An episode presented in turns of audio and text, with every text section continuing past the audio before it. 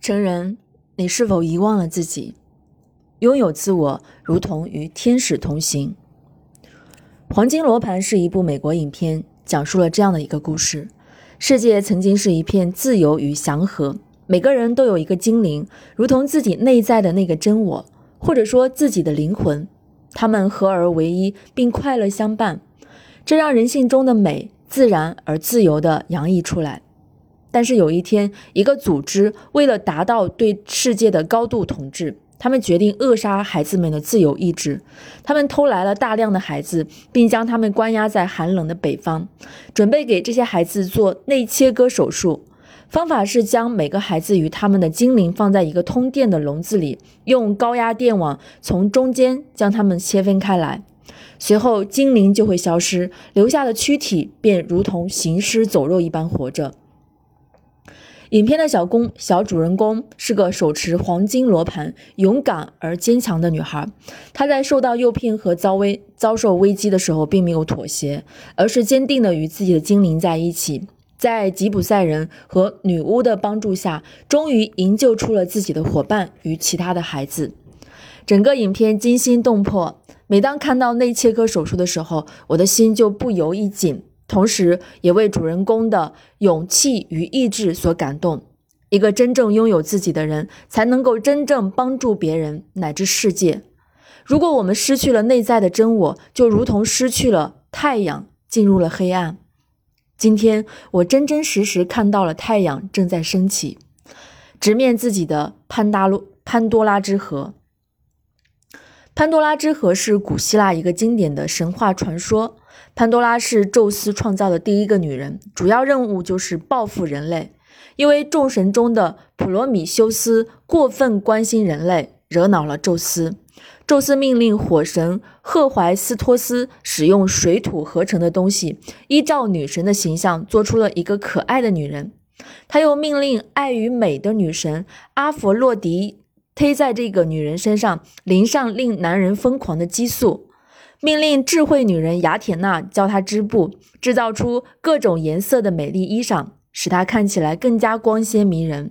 然后宙斯对神使赫尔墨斯说：放入你狡诈、欺骗、耍赖、偷窃的个性吧。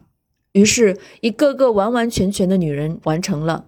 众神替她穿上衣裳，戴上兔帽，配上珠链，她看起来娇美如花。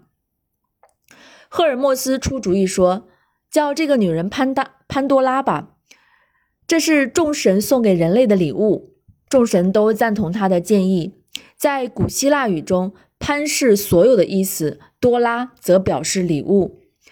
在神界争夺战中，宙斯就是因为得到了普罗米修斯及其弟弟隐皮米修斯的帮助，才登上了宝座。普罗米修斯的名字即为深谋远虑的意思，而隐皮米修斯的意思为后悔。两兄弟的作风就跟各自的名字一样。潘多拉创造出来之后，在宙斯的安排下被送给了隐皮米修斯，因为他知道普罗米修斯不会接受他送的礼物。隐皮米修斯接受了潘多拉，虽然他娶了潘多拉之后没久就后悔了。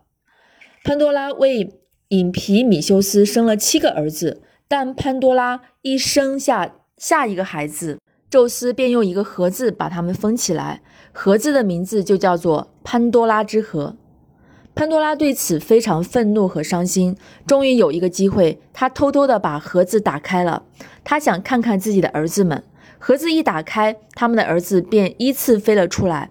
他的前6个孩子分别叫做贪婪、杀谬、恐惧、痛苦、疾病和欲望。